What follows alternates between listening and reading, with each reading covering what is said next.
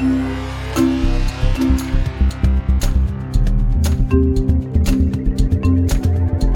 saa, mitä tilaa.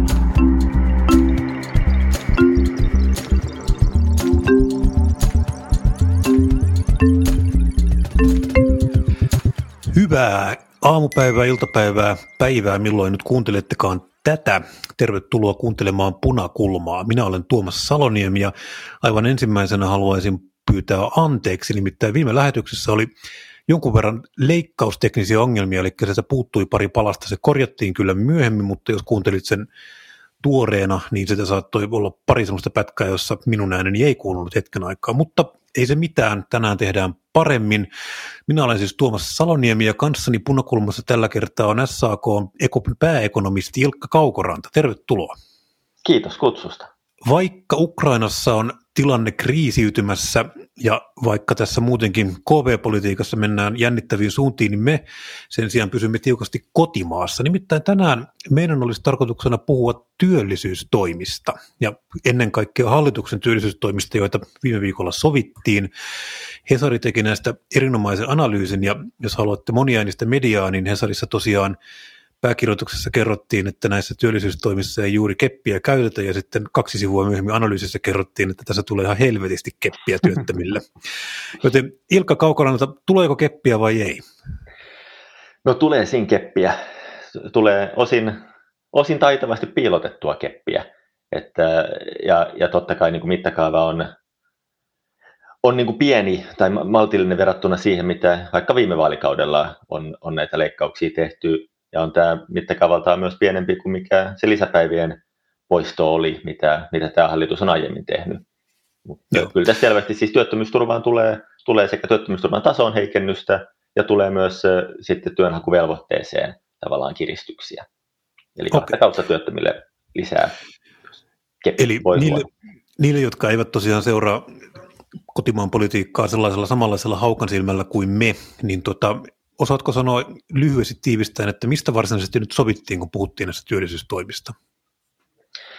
Joo, siis nämä oli tietysti taustalla hallituksen itselleen asettamat työllisyystavoitteet, mitä on hallitusohjelmassa asetettiin ensimmäisen kerran ja sitten niitä työllisyystoimia on pitkin matkaa tehty. Ja sitten on toisaalta samaan aikaan, kun on toimia tehty, niin on aina sitten myös nostettu kunnianhimoa ja siirretty aikataulu eteenpäin. Ja tämän nyt pitäisi olla se viimeinen työllisyyspaketti, minkä hallitus on niin kuin itselleen ja ehkä eduskunnalle luvannut. Ja tässä nyt ne isoimmat kokonaisuudet liittyy työttömyysturvaan, työttömyysturvan määräytymissääntöihin. Tehtiin uudistus nimeltä euroistaminen. Muutetaan sitä, että työttömyysturva ei määräydy enää niin kuin määräytyy niin kuin eri tavalla nyt suoremmin sen mukaan, mitä on ansainnut aiempina kuukausina, eikä sitten työviikkojen perusteella.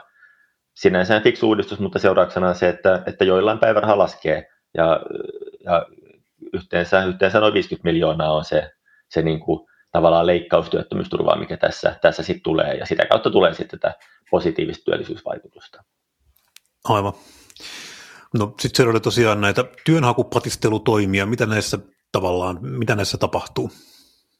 No siellä patistelupuolella niin iso muutos on se, että nyt työttömät, jotka ovat omaehtoisessa opiskelussa, eli ovat itse hakeutuneet vaikkapa sitten yliopistoon tai ammattikorkeaseen täydentämään osaamistaan ja saaneet siihen työkkäriltä luvan, että saa opiskella, niin nämä ihmiset on aiemmin ollut tavallaan työnhakuvelvoitteen ulkopuolella, nyt on ajateltu, että se opiskelu on se, millä he edistää omaa työllistymistään.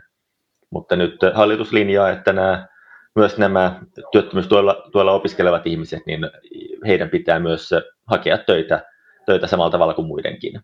Ja tälle on laskettu sitten myös niin kuin aika merkittävä työllisyysvaikutus, että kun se on kasvanut aika paljon se joukko, joka sillä työttömyysturvalla opiskelee, niin siellä on sitä kautta sitten potentiaalia. No sitten siellä oli tosiaan opintotuen tulorajojen korotusta, mikä oli mun mielestä ehkä tämä kaikista mielenkiintoisin näistä, koska mulla on tämmöinen itsellä henkilöhistoria, että mä olen siis ollut aikaisemmin opiskelija-aktiivi niin sanotusti Y-liikkeessä mukana, ja siellähän tämä oli tosiaan kaiken aikaa semmoinen asia, mitä pidettiin yllä, että tämä oli semmoinen hirvittävän tärkeä sosiaaliturvan vääryys, että opintotuessa oli tulorajat, ja myöhemmin sitten kun vatta on kasvanut, asenteet koventunut, niin olen tullut siihen tulokseen, että se ei ole ollenkaan vääryys, mutta mitä me tästä ajatellaan?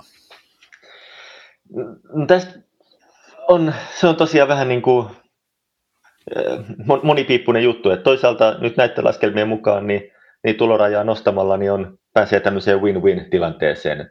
Opiskelijat on tyytyväisiä, kun saavat pitää rahansa ja työskennellä niin paljon kuin tykkää, ja laskelmien mukaan myös sitten julkinen talous vahvistuu. Vaikka opintotukimenot nousee, niin sitten verotuotot kasvaa niin paljon, että nettona sitten tässä voittaa kaikki. Kuulostaa kivalta, mutta tässä on sitten ollut näitä soraääniä, että esimerkiksi toi elinkeinoelämän tutkimuslaitos ETLA arvioi, että tämä sitten hidastaa sitä valmistumista sen verran, että nettona tässä ehkä sitten julkinen talous itse asiassa häviääkin.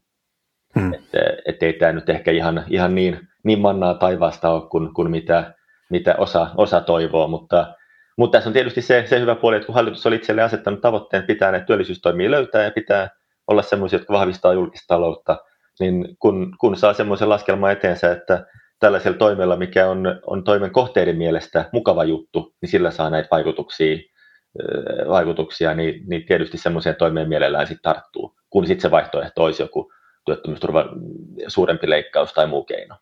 Joo. Tässä on hyvä poliittinen logiikka siinä mielessä. Aivan. No viimeisenä tämmöisenä isona keinona on sitten tämä 100-prosenttisen palkkatuen käytön rajoitus. Mitä tämä tarkoittaa? No tämä kyllä tarkoittaa niin kuin totaalista täyskäännöstä siinä, mitä muistelee sitä puhetta hallituskauden alusta. Et silloin hallituksen piirissä lupailtiin, että keppi ei kuulu tämän hallituksen sanavarastoon ollenkaan ja työllisyystavoite saadaan täyteen palkkatukea laajentamalla. Oliko palkkatuki Tinder tai jotain tämän tyyppisiä uudistuksia. Niin nyt sitten tätä työllisyyspaketin yhteydessä niin tosiaan leikataan palkkatukea tai rajoitetaan sen käyttöön. Että on teot ja puheet tässä matkan varrella sitten vähän muuttunut. Joo, ja palkkatukihan on tällainen hirveän työkalu, mikä on hirveän tehokas. Siinä siis tosiaan ideana on siis se, että yhteiskunta maksaa osittain tai kokonaan vaikeasti työllistyvän ihmisen palkkaa, ja tämä on semmoinen työllistämistoimista todella tehokas toimi, mutta sitten täällä on haittapuolena sitten se, että täällä on inherentisti tämmöinen työmarkkinoita vääristävä vaikutus, ja tässä tämä väärinkäyttöpotentiaali on hyvin iso. Että on kaksiteräinen miekka, että miten tätä voidaanko tätä käyttää ja miten tätä pitäisi käyttää. Ja tästä on ollut kyllä niin kuin, lähes joka hallitus on niin kuin ollut eri mieltä tästä ja vääntänyt tätä johonkin suuntaan. Joo, ja sitten siinä on se, että onko se niin kuin sosiaalipolitiikkaa vai työllisyyspolitiikkaa, niin sitä voi vähän eri kulmista katsoa. Sitä jotkut kritisoivat, että palkkatuki, erityisesti tämmöinen järjestöjen palkkatuki, että se ei johda työllistymiseen sitten vapaille työmarkkinoille, vaan sitä jäädään sinne, pyörii palkkatuki työpaikasta toiseen. Mutta se on sitten kuitenkin voi olla osallisuuden näkökulmasta ja sillä sosiaalipoliittisesti kuitenkin tosi tärkeä asia, vaikka sitten julkinen talous siinä ei vahvistuisi. Eli tässä tosiaan sanotaan usein, että nämä välityömarkkinatkin on tärkeitä, että sitten se on parempi kuitenkin olla edes välityömarkkinoilla kuin kokonaan työmarkkinoiden ulkopuolella, mikä on sekin tavallaan ihan totta, mutta sitten hyvä kysymys on, niin kuin juuri sanoit, että onko tämä sitten työmarkkinapolitiikkaa, onko tämä sosiaalipolitiikkaa, ja edelleenkin mun mielestä hyvä kysymys on siis se, että kun näitä kahta ei oikein voida kuitenkaan sitten lopulta toisistaan erottaa, että kuinka paljon meidän pitäisi tavallaan sitten pitäisikö näiden rahoituksien tulla sitten jostain niin kuin eri rööreistä vai niin kuin, onko tämä kuinka keinotekoinen tämä raja sitten näiden välillä? Joo, ja kyllä tässä heijastuu se, että kun hallitus oli tehnyt poliittisen valinnan, että nimenomaan työllisyystavoitteella ja työllisyystoimilla lähdetään julkisen talouden vahvistamiseen, niin se on sitten johtanut siihen, että politiikkaa sitten ajatellaan nimenomaan siitä näkökulmasta, ja sitten tämmöiset muut näkökulmat jää sitten vähän niin kuin sivuun. Tosiaan näille toimille on kaikilla laskettu hintalappu 1 miljoonan tarkkuudella ja lisääntyvien työllisten määrä 100 tarkkuudella. Kuinka paljon nämä pitää paikkansa? Näitä hintalappuja on laskettu itse asiassa 100 000 tarkkuudella. Aha, okay. Tarkkuus on suurta. Ja siis epävarmiahan nämä kaikki on, että varmasti se epävarmuus on niin kuin helposti 50% suuntaansa. Et siinä mielessä voi tietysti ajatella, että on vähän hassua raportoida sit näitä estimaatteja tai arvioita näin tarkasti, mutta varmaan on arvioitu niin taitavasti kuin pystyy, ja kun hallituksella on sit näitä, on oma tavoite, on pisteluku ollut nimenomaan 110 miljoonaa ja julkisen talouden vahvistamista, ja aiemmin sit näissä työllisyystavoitteissa se työllisten nuppiluku, niin hallitus on tavallaan sitonut itsensä siihen, että, tai näihin vaikutusarvioihin, jolloin tarvitaan hyvin täsmällisiä vaikutusarvioita, tarvitaan joku pistelukuestimaatti, että vaikka sen arvion tekijä niin toteaisi, että no, vaikutus on varmaan jotain 5 ja 50 miljoonan välistä, niin se vastaus ei tyydytä.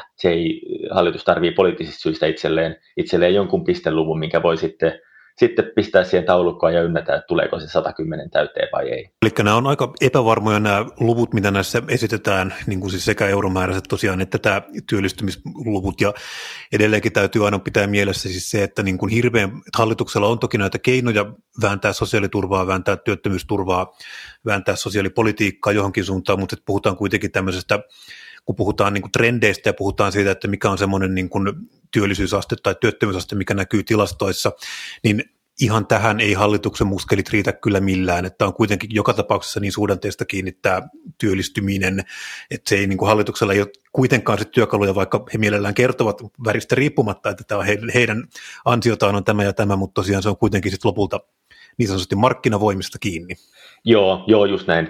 Työllisyystilastot heiluu ihan muiden syiden takia kuin työllisyystoimien takia. Nämä mittaluokka on tosiaan kuitenkin, puhutaan jostain tuhansista tai sadoista työllisistä, niin siinä 2,5 miljoonan kokonaisuudessa niin ollaan niin kuin siellä promillea pienemmissä asioissa. Semmoinen asia, kun puhutaan työllisyysturvasta, niin hirveän usein halutaan Suomeen milloin Saksan malli, milloin Norjan malli, milloin Tanskan malli ja malli.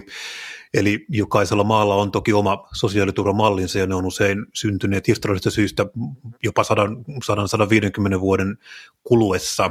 Onko sulla nyt jonkunlainen käsitys tai näkemys siitä, että onko tässä nyt jotain nimenomaista mallia yritetty tuoda sitten joiltain osin Suomeen?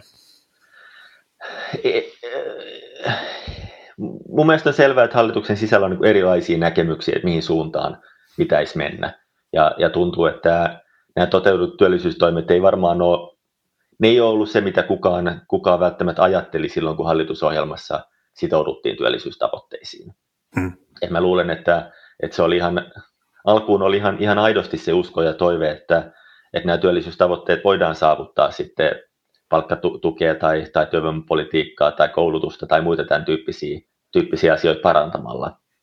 Mutta tässä on nyt sitten, kun näitä työllisyystoimia on tässä pitkin matkaa jumpattu, niin kyllä hallitus on sitten kerta toisen jälkeen joutunut sitten sen eteen, että tavoitteiden saavuttaminen edellyttää sitten erilaisia vaikeita toimia ja tämmöisiä niin kuin työttömien kannalta ikäviä ratkaisuja. Ja se ei varmaan ollut se mitä hallitus sinänsä tahto, vaan se on tilanne, mihin on ajautunut näiden itse asettamiensa tavoitteiden takia. Ja mä luulisin, ja ainakin toivoisin, että seuraava hallitus ei välttämättä sit ihan tämmöistä samanlaista työllisyystavoitepakkopaitaa itselleen aseta, missä ruvetaan sitten metsästämään näitä päätösperäisiä työpaikkoja ja ynnäämään vaikutusarvioita yhteen, vaan jolloin sitten on ehkä niin kuin paremmat mahdollisuudet sitten miettiä vähän niin kuin laajemmin, että mikä on se yhteiskuntamalli ja mikä on sosiaaliturvamalli, mitä haluaa toteuttaa. Mutta nyt sen tyyppiselle niin kuin filosofiselle valinnalle ei ollut tilaa, kun ratkaisut on pitänyt tehdä niin, että nämä vaikutusarviot saadaan ynnäytymään ennalta asetettuihin tavoitteisiin. No usein kun puhutaan sosiaaliturvasta, niin siinä on mä oon puhunut paljon tämmöistä polkuriippuvuudesta, eli jokaisen maan sosiaaliturvamalli on tosiaan muodostunut niin kuin jopa satojen vuosien aikana niin kuin sellaisessa kuin se on. Suomessa toki historia on lyhyempi, mutta tosiaan tämän seurauksena on hirveän vaikea ottaa tiettyjä elementtejä jostain muun maan sosiaaliturvasta ja tipauttaa se tänne, koska se edellyttäisi ihan hirveän monen muun asian muuttamista, ja tämä on semmoinen syy, mitä varten sosiaaliturvauudistukset on hirvittävän vaikeita. Mutta mitä mieltä Ilkka Kaukoranta olet, pitäisikö tässä nyt jotain kuitenkin isompaa niin kuin rakenteellista uudistusta tehdä, kun tosiaan niin kuin tässäkin nyt oli mainittuna ja tosiaan tiedotustilaisuudessakin ihan suoraan sanottiin, että joidenkin ihmisten asema tässä heikkenee. On ihan selvää, että kun tehdään uudistuksia, niin joidenkin ihmisten asema heikkenee, semmoista uudistusta ei koskaan voida tehdä, missä kaikki voittaa, mutta niin kuin, onko sosiaaliturvamalli tällä hetkellä niin kuin rakenteeltaan, vastaako se nykyään niin kuin tämmöisen työelämän vaatimuksiin? No siitähän on käynnissä tämä laajempi sosiaaliturvauudistus tässä niin kuin taustalla koko ajan. On se sosiaaliturvakomitea, onko se nyt 7 vuoden toimikausi, mikä sille on asetettu, missä nimenomaan pitäisi näitä suuria kysymyksiä sitten pohtia. Ja varmasti on niin, että jos sosiaaliturva niin kuin puhtaalta pöydältä rakentaisi, niin varmasti se olisi erilainen. Että on polkuriippuvuutta on ja sen takia on kaiken näköisiä tämmöisiä rakenteellisia ratkaisuja tehty tai toimeenpanoon liittyviä ratkaisuja, mitkä ei välttämättä ole niin kuin puhtaalta pöydältä ajateltuna, niin ei olisi optimaalisia, mutta mä oon kyllä niin kuin sillain niin kuin tylsä reformistinen ihminen, että ja pidän polkuriippuvuutta ihan niin kuin relevanttina tosiseikkaan, mikä kannattaa ottaa huomioon, että semmoinen niin kuin totaalisen vallankumouksen hakeminen, niin ei se on varmaan niin kuin isompi tuska kuin mitä siitä sitten hyötyä saa kuitenkaan. Et jossain määrin on niin, että jos talo on kerran rakennettu, niin ei niitä peruskiviä kannata lähteä siihen välttämättä siirtelemään edes takaisin, vaikka siitä jälkeen te ajattelisivat, että se olisi ollut fiksumpaa laittaa tämä talo 0,5 metriä eri kohtaan. Et se on vaan tosi iso remontti, ja jos se hyöty on pieni, niin ei ehkä kannata tehdä. Mutta katsotaan, mitä se komitea saa aikaiseksi. Et se on varmaan sitten ensi vaalikaudella niitä johtopäätöksiä siitä tehdään. Joo, hyvin todennäköisesti, ja tosiaan niin kuin mainitsit tosiaan, niin tässä on hallituksilla väreistä riippumatta tosiaan niin kuin aina tämä työllisyysasteen nostotavoite ollut, sehän on nyt niin kuin tavallaan pari kertaa saavutettukin jopa tässä koronan aikana, mikä oli erikoista, että suhdanteet toimii sitten kuitenkin toisella tavalla kuin mitä ollaan, niin kuin, tai mitä pahimmillaan pelättiin, että yhtäkkiä meillä kuitenkin sitten onkin aloja, missä on täystyöllisyys, tilauskirjat täynnä, sitten meillä on semmoisia aloja, just niin kuin ravintola-ala tai niin kuin tapahtumatuotantoala, missä tosiaan sitten niin koetaan nämä koronavaikutukset todella syviksi, niin miten mieltä sä oot, onko tämä asia, mikä tavallaan, mihinkä vastattaisiin niin työllisyyspolitiikalla tai työttömyysturvalla, vai onko tämä sosiaalipoliittinen kysymys, vai miten tämmöisiä niin kuin ennalta näkemättömiä shokkeja, miten näihin pitäisi ylipäätään vastata, kun meillä huomattiin siis se, että meiltä puuttuu kerta kaikkiaan yhteiskunnassa työkalut niin kuin kohdata näitä. Me puuttuu varmasti jotain työkaluja, mutta kyllä tässä mun mielestä tämä koronashokin aikana kävi selväksi, että meillä on tosi hyvin työkaluja. Että meillä on tämä hyvä vakiintunut sosiaaliturvajärjestelmä ja lomautusjärjestelmä, niin vastasi tosi pitkälti niihin tarpeisiin, mitä siinä akuutissakin tilanteessa oli. Että meillä ei ollut samalla tapaa pakko rakentaa siinä keskellä kriisiä uusia tukimekanismeja. Tuosta vähän eri mieltä. Lomautusjärjestelmän tyyppisiä luotiin sit niinku siinä kriisitilanteessa. Mutta kyllä tässä on varmasti huomattu myös, että on niitä puutteita myös, ja esimerkiksi tämä yritysten tukeminen tässä kriisissä niin on mun mielestä näyttänyt nyt siltä, että tämä on liian pitkään tämmöistä improvisointia, että varmaan kannattaisi nyt tulevaisuudessa löytää sellaiset niin kuin vakiintuneet keinot, millä voidaan sitten tukea yrityksiä, jos tehdään tämmöisiä epidemiarajoitustoimia, missä suljetaan sitten vaikka tätä tapahtumateollisuutta tai muuta. Joo, siis siinä nimenomaan juuri tämä ravitsemusalalla niin kun se homma toimii, koska siellä tosiaan ihmiset on kuitenkin tyypillisessä työsuhteessa, vaikka ne saattaa olla niin kuin muodoltaan vähän mitä sattuu, mutta se juuri tämä tapahtumatuotantoala oli siis semmoinen, missä yhtäkkiä ihmiset onkin, mun vanha koulutukseni ja olen siis muusikkokoulutuksesta, niin siellä tosiaan kyllä kävi ilmi, että niin kuin ei kerta kaikkiaan ole, niin kuin sosiaaliturva ei tavoita näitä ihmisiä, koska he on toimineet hyvän sään aikana niin kuin freelancereina, eli tavallaan palkansaaja muodossa palkansaajaverokortilla ja erilaisissa nopeissa työsuhteissa niin kuin erilaisiin instansseihin, mitkä voi olla yrityksiä, yhdistyksiä, jonkinlaisia projekteja, ja sitten tosiaan yhtäkkiä ollaan tilanteessa, missä näitä ihmisiä ainoa, mitä keksitään, tämä tukimuoto on just niin kuin joku taiken projektihaku, missä ihmisten pitää keksiä projektia ja sitten hakea tälle rahoitusta, että saadaan edes jotain rahaa työnnettyä sinne. Että kyllä siinä tavallaan tämmöisiä niin kuin tiettyjä katvealueita kyllä löytyy. Toki sille porukalle on ollut työttömyysturvahan on sitten, mutta se on ollut sitä työmarkkinatuen suurusta tukea, jossa on ollut niin kuin yrittäjästatuksella, niin se on varsin pieni se niin kuin tuki tietysti. Kyllä. Ja vielä tässä täytyy huomata se, että jos tulevaisuudessa näette uutisia, missä Persjärven kunta hehkuttaa, että heidän tuloksensa on tänä vuonna ollut erittäin hyvä, niin kyllä varmasti onnittelut sinne Persjärvelle, mutta se johtuu siitä, että valtio on tukenut myös kuntia koronakriisissä ennen näkemättömällä tavalla, ja tämä on tosiaan korjannut sitten kuntien tasetta. Eli tämä tilanne kyllä tasoittuu sitten siinä vaiheessa, kun meillä mennään aikaa eteenpäin, ja nämä koronatukirahat sitten käytetään niin sanotusti yleismenoihin. Joo, just näin. Jos niitä käyttää pysyviin yleismenoihin näitä tilapäisiä koronarahoja, niin silloin ongelmat tosiaan tulee kahtaa kauheampana takaisin. Tosiaan näitä lähdetään nyt sitten implementoimaan. Osaatko sanoa, että missä järjestyksessä tai millä aikataululla näitä uudistuksia lähdetään tekemään? No kyllä tässä varmasti on tarkoitus tuon syksyn budjettiriihessä nyt saada näitä budjettivaikutteisia asioita ainakin voimaan, että kyllä tässä rupeaa aika loppumaan hallitukset siinä mielessä kesken, että pitää pikkuhiljaa eduskuntaan saada, jotta tulee valmista. Tässähän oli sitten näiden puhuttujen lisäksi myös tämmöisiä, mitkä vaatii sitten aidosti lisävalmistelua ja pohdintaa vaikka jatkuvaan oppimiseen liittyen. Et niissä työryhmätöissä tulee kyllä kiire, jos tällä vaalikaudella haluaa valmista saada. Aivan. Ja tosiaan vielä näissä budjettiriihissä voi sitten hyvin olla, että näissä ruvetaan sitten tämä niin kuin varsinainen niin kuin toimeenpano, nyt on päätetty suurista linjoista ja sitten tämä varsinainen toimeenpano on sitten vielä ihan oman taistelunsa tai iltalypsensä takana, että saattaa hyvin olla, että siinä sitten puolueet vielä kalistelee sapelia siinä vaiheessa, kun mietitään, että miten tämä ihan varsinaisesti tehdään. Joo, just näin. Kyllä näissä monennäköistä yksityiskohtaa vielä on tietysti sisällä. Kyllä. Mutta tässä oli Punakulma tällä kertaa. Valitettavasti Lauri Muranen ei päässyt paikalle, koska hän on tosiaan isyyslomalla lapsen kanssa kiinni. Terveisiä Laurille, mutta tosiaan kiitoksia Ilkka Kaukorannalle, SAK:n pääekonomistille, joka pääsi sitten keskustelemaan tästä kiinnostavasta aiheesta kanssani. Minä olen siis Tuomas Saloniemi, tämä oli Punakulma. Jos pidit meistä, kerro kaverille, jos vihasit meistä, hauku meidät kaverille. Meidät löytää Apple iTunesista, meidät löytää Spotifysta, Twitteristä ja Facebookista. Oikein hyvää viikonloppua teille ja mukavaa kun kuuntelitte. Kiitoksia ja hei vaan.